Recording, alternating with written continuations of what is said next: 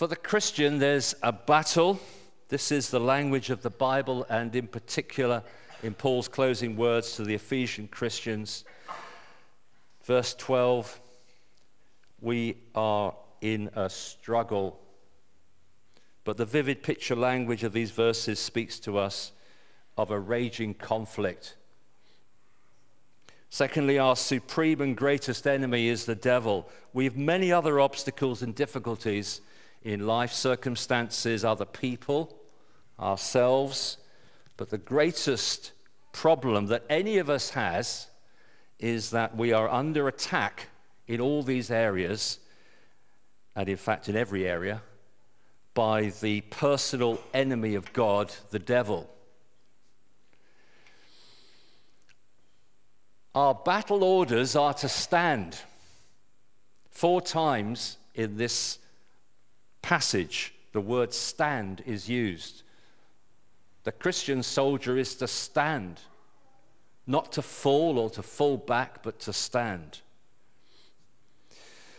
Fourthly, we do so by using spiritual armor. We rely upon the Lord's strength. Verse 10 finally, be strong in the Lord and in his mighty power. We have the armor that God himself has supplied, especially God's revealed truth. And in verse 18, we're reminded that all of that is to be covered in a life of prayer. So, do you, you and I believe this? From the world's perspective, and I mean from the perspective of the people that you and I meet with in our week, our next door neighbors and our families, and the people we work with, and the people we see at a distance, and the, and the masses of people in this city, the vast majority of whom have no place for this in their lives, this is ridiculous. This is laughable. This is the stuff of medieval legend. This is the kind of things that people go and see on screens, movies. Talk of the devil and the battle, talk of prayer and the life of prayer, talk of our needing spiritual armor. Well, all this seems a million miles away from people's conception of what it is to live life. So you have a choice, which is to go down that route or to say, This is the Word of God. This is what God has given us. This is what God is saying. And could any of us read this passage in any other way than to recognize the reality that we do have a battle? We do have a personal enemy. We do need to stand. And we do need God's spiritual armor to do so. And it isn't just the preserve of some, but it is the calling and the placement of every single Christian. To be a Christian is to be directly addressed by these words. So, who is this message for? And you might rightly say, it is for me. It is for me in my life. And I do hope that over these last weeks, when you've heard the message, you have been able to say, Yes, this is my situation.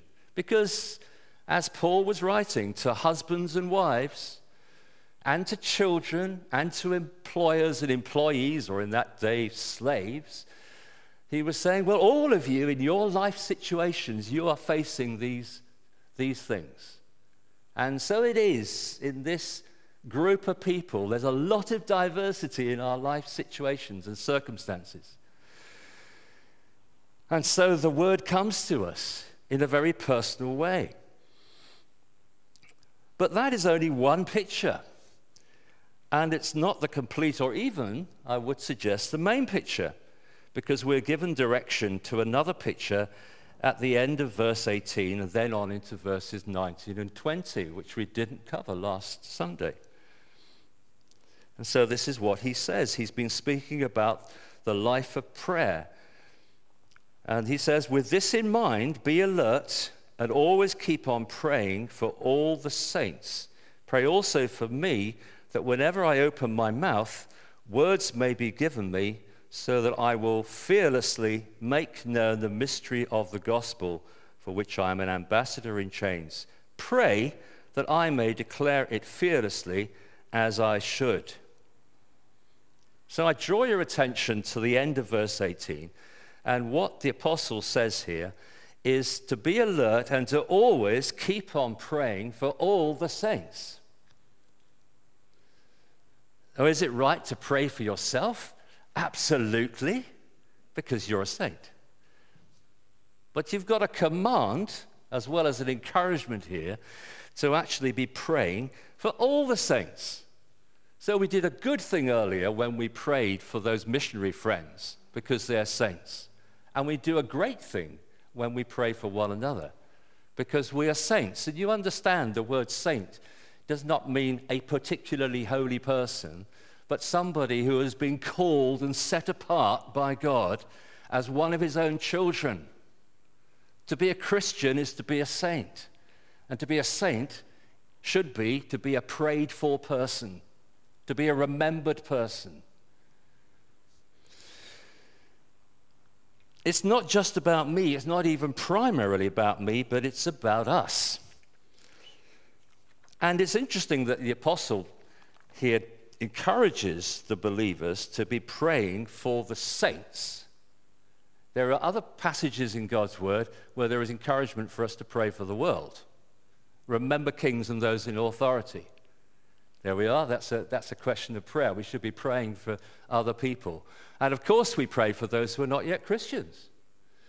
But in this particular passage, he doesn't encourage that sort of a prayer. He, pray, he rather encourages them to pray for the saints. And I think there's a very good reason for that. It's because the saints together form a community which the Bible calls church. And the church is particularly important in God's purpose. It's particularly important in this letter. We'll look at two particular verses that help us on that. So, Ephesians chapter 3, verses 9 and 10.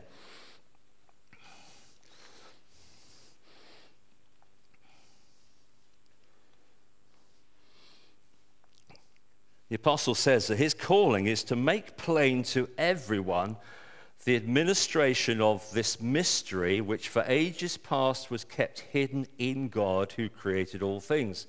His intent was that now, through the church, the manifold wisdom of God should be made known to the rulers and authorities in the heavenly realms. There is something very, very special about the church, the church of Jesus Christ. It is the vessel, it is the vehicle, it is the showcase for the many sided aspects of the wisdom of God, the wonder of his purposes. There is something which is to be displayed by the church to the watching, and in some cases, the disbelieving and uncomfortable world around. And in particular, and notice this, he says that this wisdom of God is to be made known to the rulers and authorities in the heavenly realms. It's interesting because that's almost the same language as we're hearing in Ephesians 6, where Paul talks about the rulers, authorities in the heavenly realms evil, but still rulers and authorities, and still designated as heavenly realms. It's a most amazing truth that through the church, and I would say through the church rather than through individual Christians, something remarkable is being displayed to the created order. Something amazing.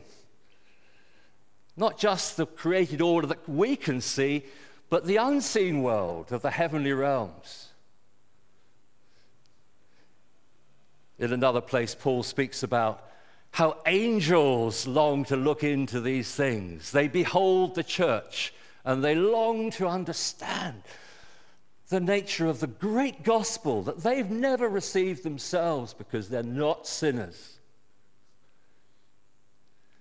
The many sided wisdom of God, how God could be so wise as to be just and yet merciful, to both condemn sin and at the same time save the sinner.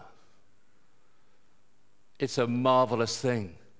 And how that must annoy the realms of darkness.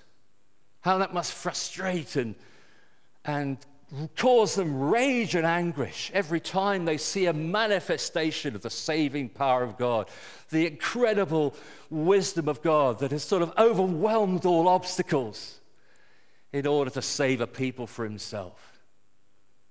It's a wonderful thought, isn't it? And the church is the vehicle for displaying this.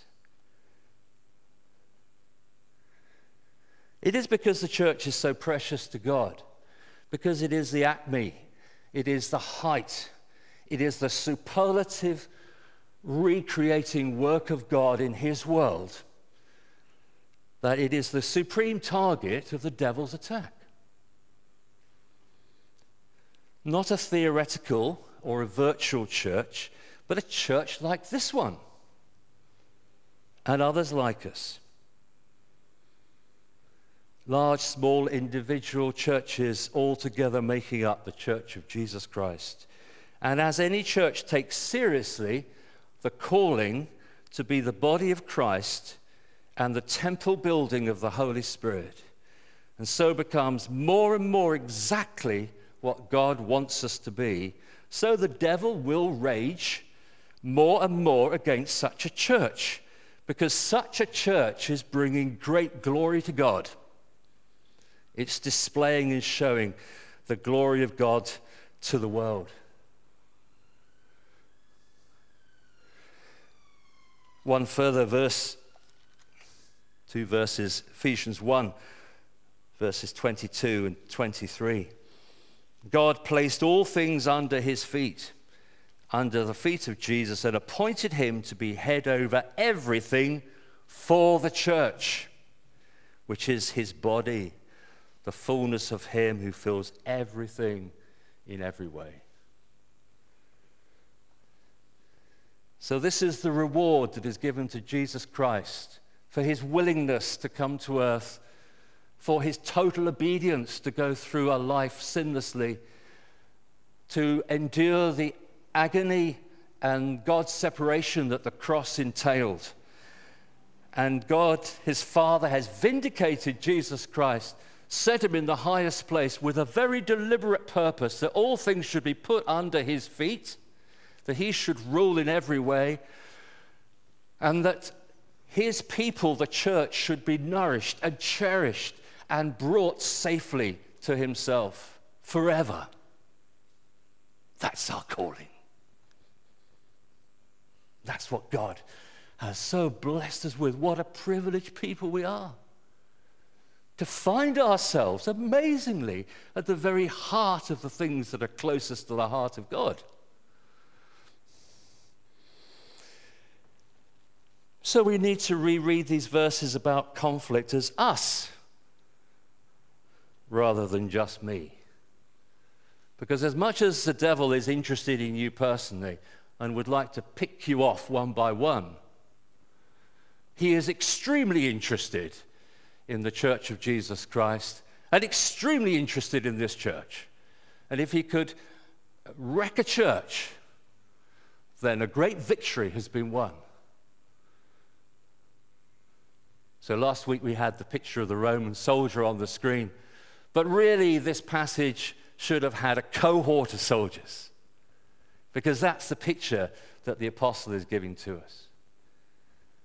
We are an army. We are a body of people. We are the church of Jesus Christ, all in plural. But I have to say, this is a very hard idea for us to grasp. It's a very hard idea for us to sustain. Because we do live in a very individualistic society. In the Western world, in Britain today, individualism rules. I would even go so far as to say there's never been a time in human history, and certainly in the time of the Church of Jesus Christ, when people have lived in such individualistic ways, and whereby it is so hard for us to be able to read these passages in plural language. And sometimes we've been guilty as preachers of that truth as well of encouraging such individualism that we forget the grand purpose of God, which is not just to bring you individually to Himself, but to bring a people to Himself, a people who are brothers and sisters in the Lord. Our instinct is self, and it's not community. So the Bible picture is foreign to us. It's so foreign to us that nothing but a change in our mindset is going to make a difference. We live and breathe in a world that exalts individualism, the ego, the personality. So, how are we going to be different? How are we going to grasp the Bible picture? We need a change of mind. But isn't that exactly what the Apostle Paul encourages us as a result of the gospel? says, in the view of God's mercies, offer yourselves as living sacrifices. Do not conform to the pattern of this world, but be transformed. How are we going to be transformed? How are we going to be different? Be transformed by the renewing of your mind. By the renewing of your mind. Romans 12, verse 2. This is the only way we're going to be transformed. I can't encourage you enough unless your mind is changed, unless you have a different mindset, unless you're prepared to take a Christian mindset on and say, I am not going to follow what this world is telling me. I'm going to follow the Bible. I'm going to follow what He says. And please, God, give me strength to do that. I'm going to have to think about my life differently. My mind is going to have to be changed. Thank God He can do that. Thank God He does do that. And that's what we're about as a people.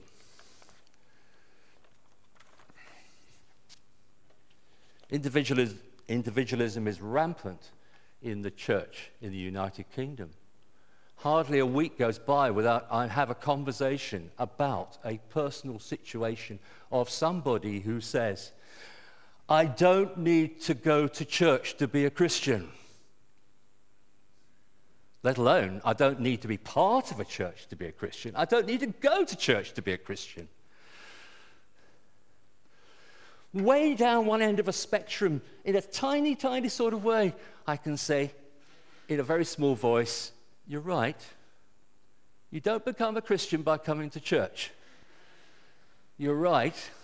But the evidence of you being a Christian is that you are a part of the body of Jesus Christ that you are a part of the church. In some cases, these people are very well taught, but it seems to me, on the basis of Bible evidence, that they just are living in a blind spot. And you'll all know people like that. And in fact, you may have been tempted to be like that yourself. Now, don't you think that that might be part of the devil's tactic? To take hold of Christian people and say, don't worry about church. Well, that would achieve his end gloriously, wouldn't it? If we all voted with our feet today and we decided next Sunday we won't be here, well, there wouldn't be much of a church to be attacked, would there? There wouldn't be much going on on a Sunday morning here if we all, one by one, decided we weren't going to be here.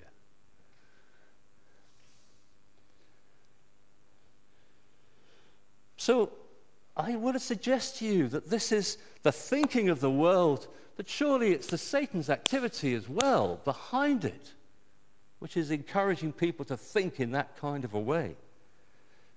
People I, I would suggest who should know better. And we need to encourage each other in this as well.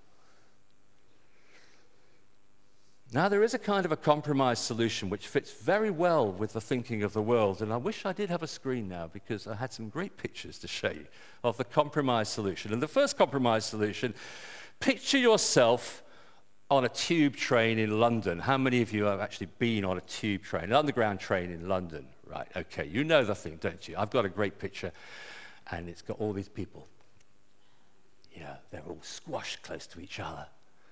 You couldn't get people closer together. That's what I call shared experience. it's shared experience. But I wish the others weren't there. Okay? I wish the others weren't there.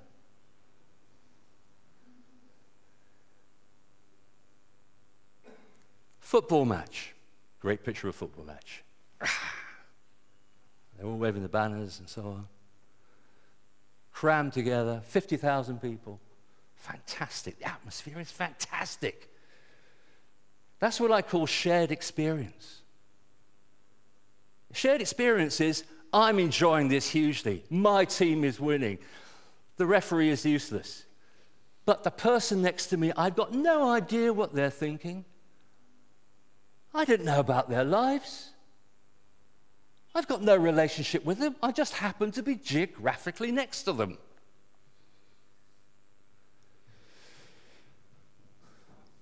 Third slide. Festival. Count me out. I know nothing about these things. you know about these things. Grand stage, grand stage. Everybody taken up with what they're seeing on that stage. But it's the same thing. It's a shared experience. But do you know the person you hug a mug with next door? You're together, but your experience is personal, it's individual. You're not bothered what others are going through. You will leave that moment and you will have no contact with those people again. You've just bumped into them in the course of a part of your life. Now, there are Christian gatherings which can be just like that, especially when the numbers are large and you can get lost in the crowd. And I just want to warn you please don't re- equate belonging to a church with something which is akin to being in a large group of people looking at something which is happening at the front. It's a compromise solution. But it's not getting to the heart of what biblical church life is about. What Christian togetherness means, I would suggest it's mutually involved experience. Mutually involved. We are together. As Paul himself says, in Ephesians chapter 2 and verses 19 to 23. We are a building, we are being built together on the foundation of the apostles and prophets with Jesus Christ himself as the chief cornerstone. It's an organic building because it is being raised stone by stone. It isn't yet complete. Unfinished business. Just as Paul himself says in Ephesians chapter 5, verses 29 and 30. We are a body.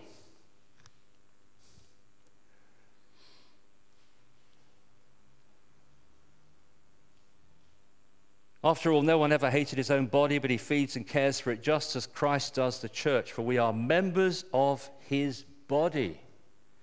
Christ is the head and we are members of his body. And he speaks in larger language in Corinthians about the intimate relationship of the members of the body to one another. In such a church, if you suffer, I suffer. If you rejoice, I rejoice. If I'm cast down, you hold me up. I'm here for you, and you are here for me.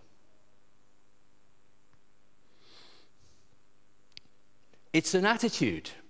And so we read Philippians chapter 2, 19 to 30 earlier. And I want you to notice the language there, which is very strong, very striking.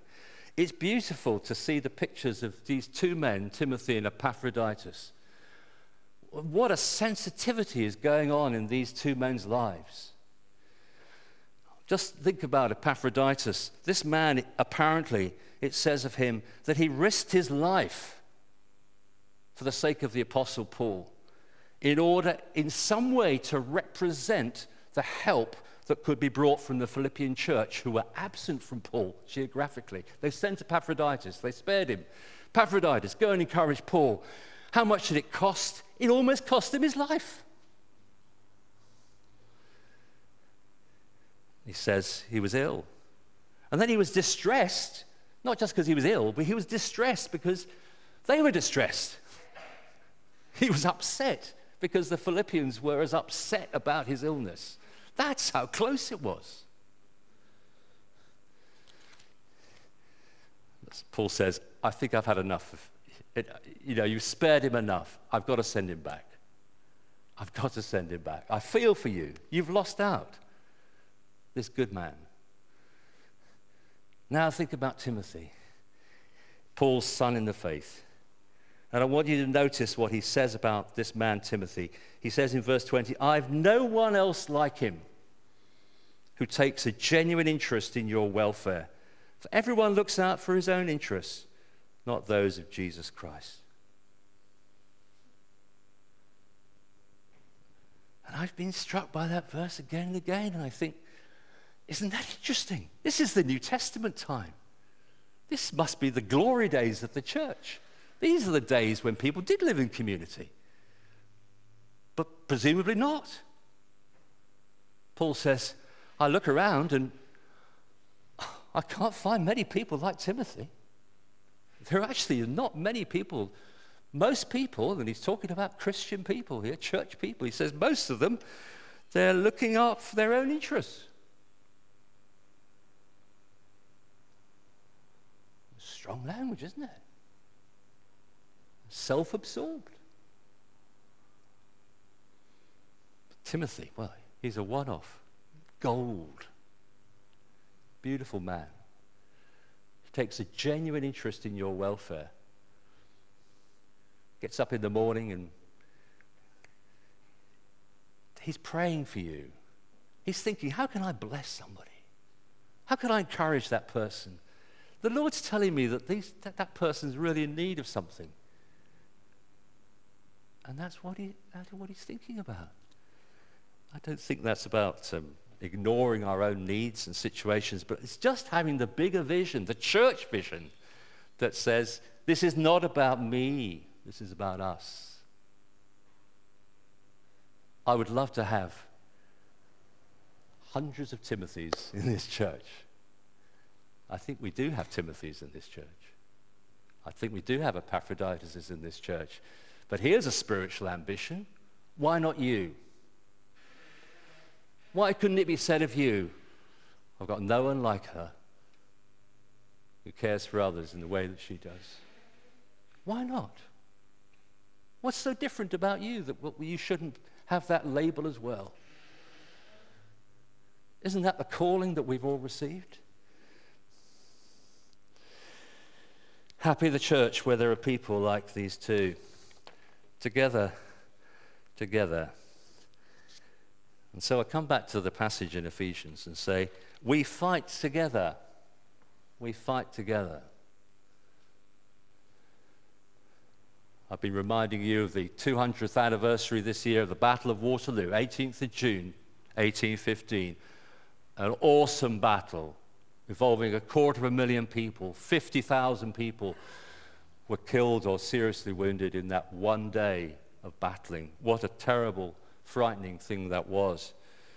And uh, of course, there weren't cameras at the time, but people lived that experience and they were able to tell about it afterwards. And I have a picture of the, of the disposition of all the forces on the, at the beginning, about 11 o'clock on the morning of the 18th of June. The Allied army and the French army. And their little coloured blobs all over the place.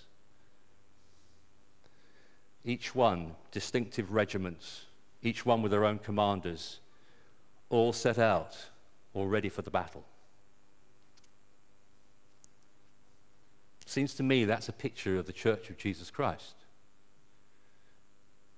We are all individual regiments in the army of the Lord, and we're all fighting a battle.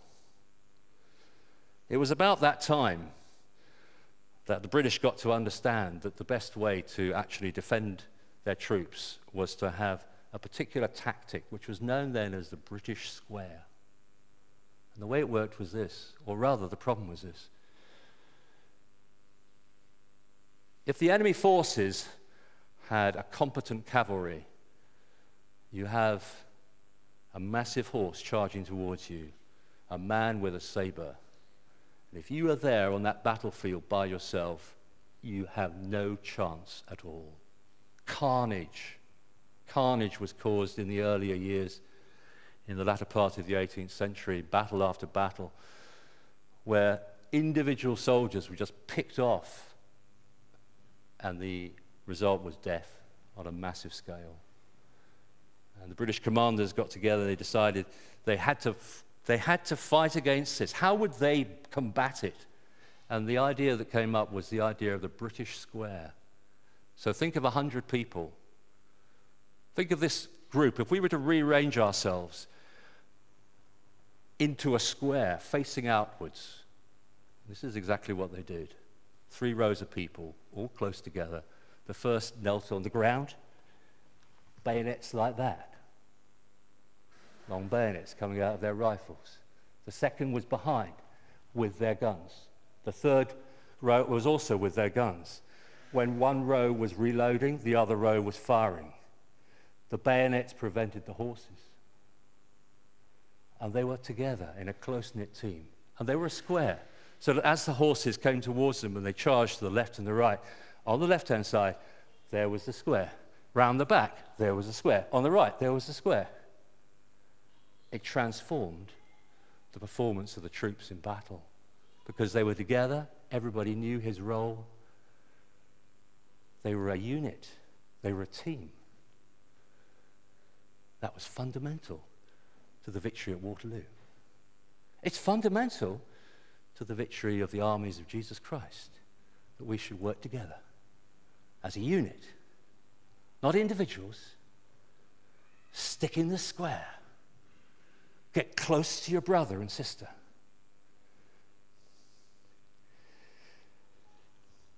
What a camaraderie and fellowship and friendship comes out of fighting together.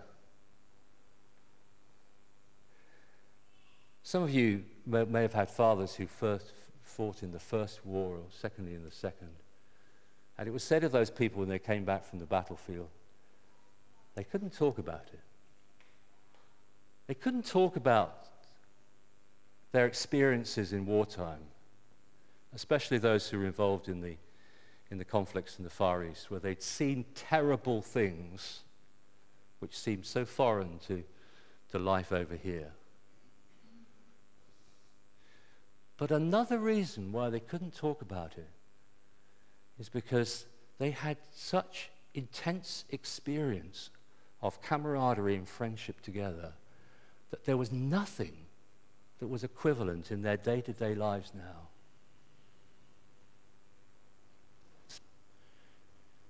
There was nothing like going through trials together. You know, think Saving Private Ryan or something similar of that ilk that, that I will lay down my life for you attitude. which seems so far, far away from the sort of lives that we live.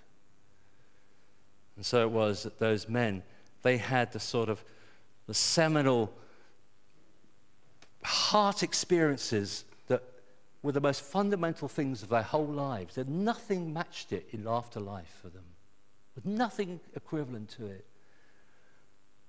Living life so intensely because you're that near to death. Caring for one another so deeply. Putting yourself in the way of the bullet rather than your fellow brother. Well, some intensity there. You know, I think it's something of that that um, Peter refers to in 1 Peter 5, verses 8 and 9.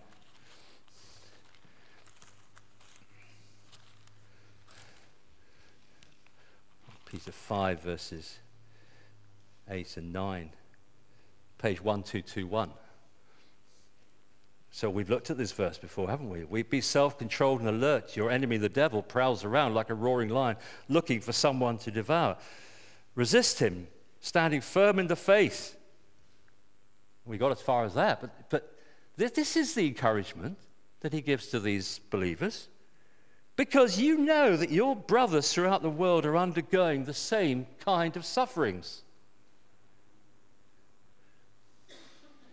There's something about the fact that we're in this together that should be strong and encouraging enough to make us stand and resist the devil and say, I won't give in. When I think about how my brothers and sisters are suffering in Syria at this time, why should I give in to the devil's temptations in comfortable, cozy UK? What am I going through that others aren't going through in a greater measure? We're in it together. And Hebrews 13, verse, verse 3 Remember those in prison as if you were their fellow prisoners, and those who are ill treated as if you yourselves were suffering. So he's calling us to that intense relationship, isn't he?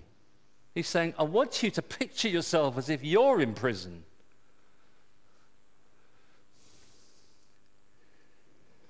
Together with other Christians, but together with the Lord Jesus. Together with the Lord Jesus. In the same book of Hebrews, which is a book of encouragement for people who were in the battle and about to give up and about to fall back they need encouragement. They need hope. They need a reason to carry on. And what is given to them in one word might be this Jesus. I'm offering you Jesus. Why would you turn your back on such a one as Jesus? And there's no book in the Bible which so eloquently speaks of Jesus as the one who has done so much for us and doing that by being with us and one of us. So if you turn to Hebrews 2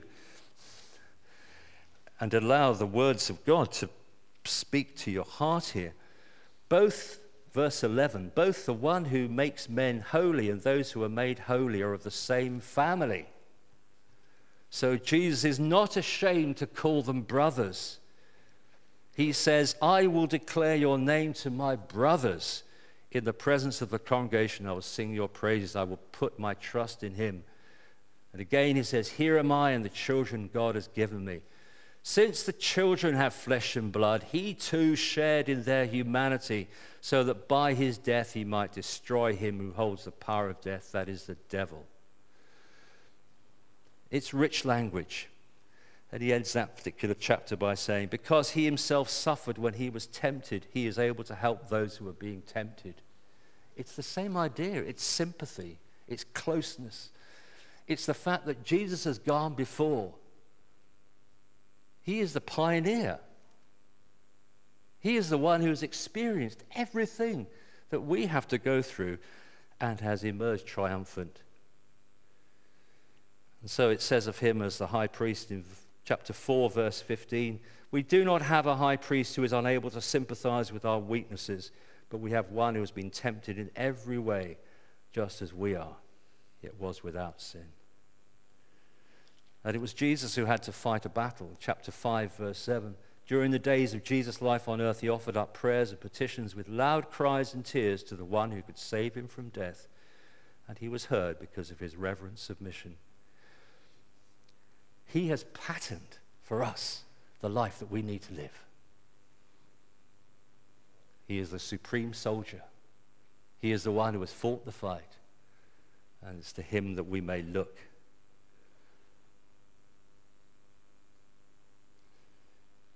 Time after time, after the Battle of Waterloo, people remarked on the fact that the Duke of Wellington was riding on his horse Copenhagen in the battle. He was, unlike some commanders, not away with the baggage somewhere else, receiving messages from different parts of the battlefield, but it said of him that wherever the fight was fiercest, he was there. And his troops could see him. They had such respect for him because he was such a commander. He was a soldier. That was the one thing he did well in his life. He never did anything better than what he did in his soldiering. He knew what they were going through. He knew what a command meant because he'd been there himself. And I say we have a supreme commander in Jesus Christ one to whom we may look, as Hebrews encourages us to do so, looking unto Jesus, the author, the finisher of our faith, who for the joy set before him endured the cross, despising its shame, and is now set down at the right hand of God. He's our inspiration, isn't he? That's what the Bible encourages us to do. Jesus is not one who just says, do it. He's done it. He's been there. He led by example. Don't we see an echo of all that in Revelation chapter 19, verses 11 to 16? I saw heaven standing open, and there before me was a white horse whose rider is called Faithful and True. With justice he judges and makes war. His eyes are like blazing fire, and on his head are many crowns. He has a name written on him that no one knows but he himself. He's dressed in a robe dipped in blood, and his name is the Word of God. The armies of heaven were following him, riding on white horses and dressed in fine linen, white and clean. On his robe and on his thigh, he has this name written King of Kings, Lord of Lords. That's the one we're looking to. The one who has gloriously triumphed. So I close with this thought Whose side are you on? Are you in the army of Jesus Christ? Is he your example and your inspiration and your leader? And I want to say to you, firstly, there are no spectators in this war, no bystanders, no undecideds, no don't knows. At the Battle of Waterloo, there was nobody on the sidelines. They were all in a conflict together. And so it is today. You cannot be on the sidelines. This is not a matter for someone else, it's for you. The question is whose side are you on? Are you fighting with Jesus or against him? Jesus himself says this He who is not for us is against us. The Bible knows of only two groups those who are with the Lord and those who are against him. And Paul describes one of these groups very eloquently in Ephesians chapter 2, verses 1 to 3.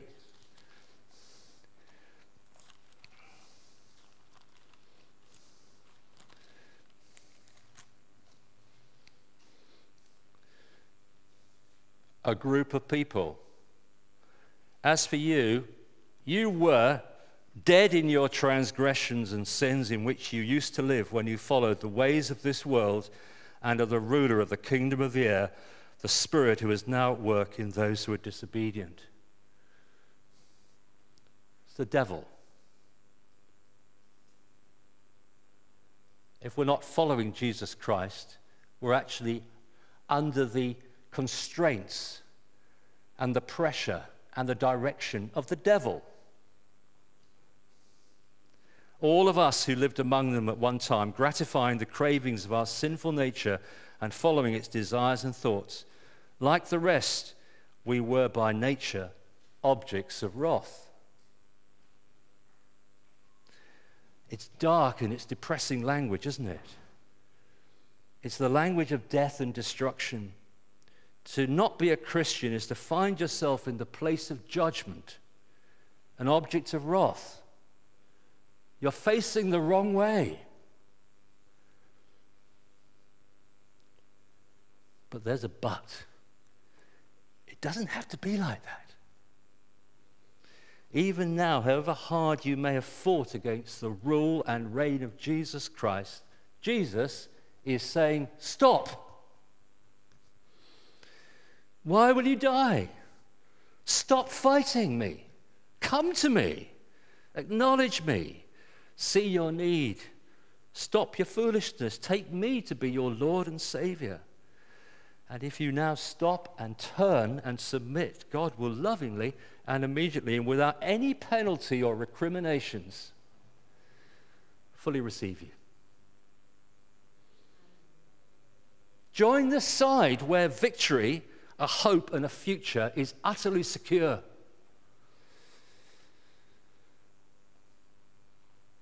It's a fight. It's difficult. It's dangerous. But it's a good fight.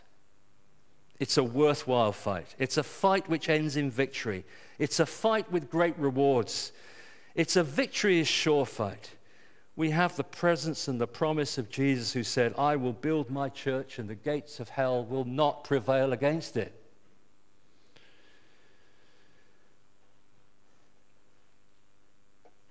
As the hymn writer says, it were a well spent journey, those seven deaths lay between.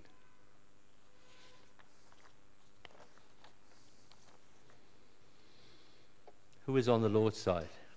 Who will serve the King? Will you? Is that where you want to be? Is that where you are? That's what we're going to sing. Make this your prayer. Who is on the Lord's side? Who will serve the King?